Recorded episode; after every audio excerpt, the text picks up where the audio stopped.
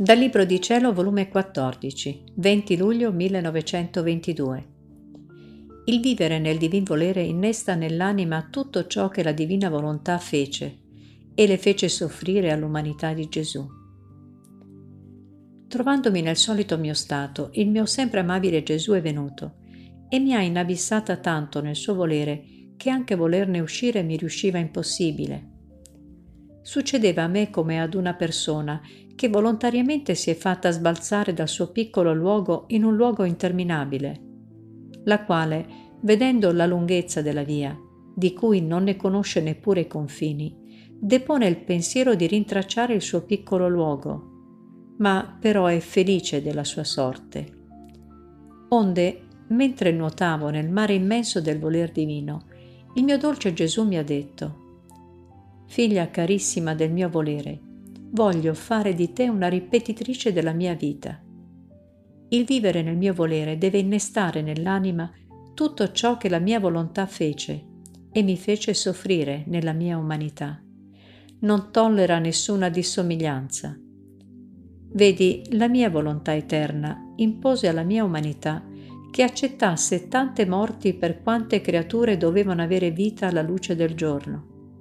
E la mia umanità accettò con amore queste morti, tanto che il volere eterno fece tanti segni nella mia umanità, per quante morti dovevo subire.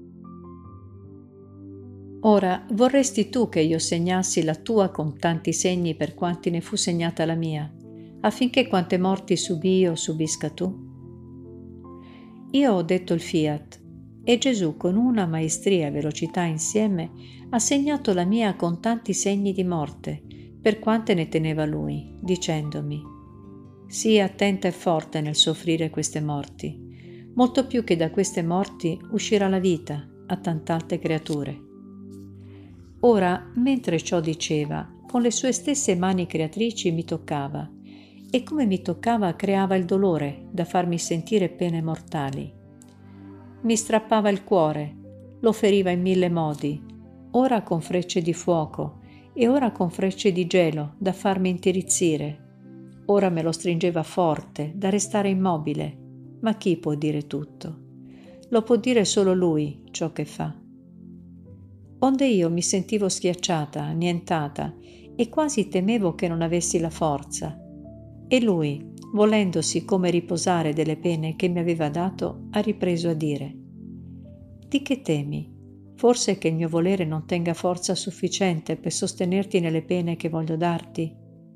Oppure che potessi uscire dai confini del mio volere? Questo non sarà mai. Non vedi quanti mari immensi ha disteso il mio volere intorno a te, in modo che tu stessa non trovi la via come uscirne? Tutte le verità, gli effetti, i valori, le conoscenze che ti ho manifestato sono stati tanti mari di cui sei stata circondata ed altri mari continuerò a distendere. Coraggio, figlia mia, tutto ciò è necessario alla santità del vivere nel mio volere, generare somiglianza tra me e l'anima. Ciò feci con la mia mamma, non tollerai neppure una piccola pena, né nessun atto o bene che feci, che lei non ne prendesse parte. Una era la volontà che ci animava, e quindi quando io subivo le morti, le pene, operavo. Lei moriva, penava, operava insieme con me. Nella sua anima mi doveva essere copia fedele, in modo che specchiandomi in lei dovevo trovare un altro me stesso. Ora, ciò che feci con la mia mamma lo voglio fare con te. Dopo lei metto te.